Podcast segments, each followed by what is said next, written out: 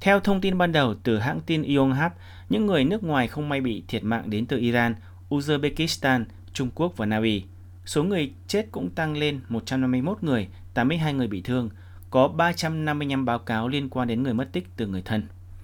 Trong khi đó, Tổng thống Yoon suk yeol hôm nay cho rằng đây là một thảm họa khủng khiếp và tuyên bố tổ chức quốc tang những nạn nhân trong vụ dẫm đạp, đồng thời yêu cầu cho các cơ quan chính phủ treo cờ rủ.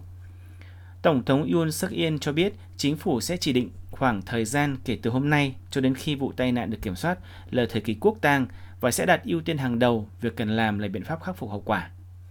Tổng thống cam kết sẽ hỗ trợ công việc tang lễ chu đáo đối với những người thiệt mạng và huy động đầy đủ các dịch vụ y tế khẩn cấp để điều trị cho những người bị thương, đồng thời nhấn mạnh rằng điều quan trọng nhất hiện nay là xác định nguyên nhân vụ dẫm đạp và ngăn chặn những vụ tai nạn tương tự. Tổng thống cho biết ông sẽ chỉ đạo Bộ Nội vụ và các bộ khác có liên quan tiến hành ra soát khẩn cấp tất cả các lễ hội Halloween và các lễ hội địa phương khác để đảm bảo chúng được diễn ra một cách trật tự và an toàn.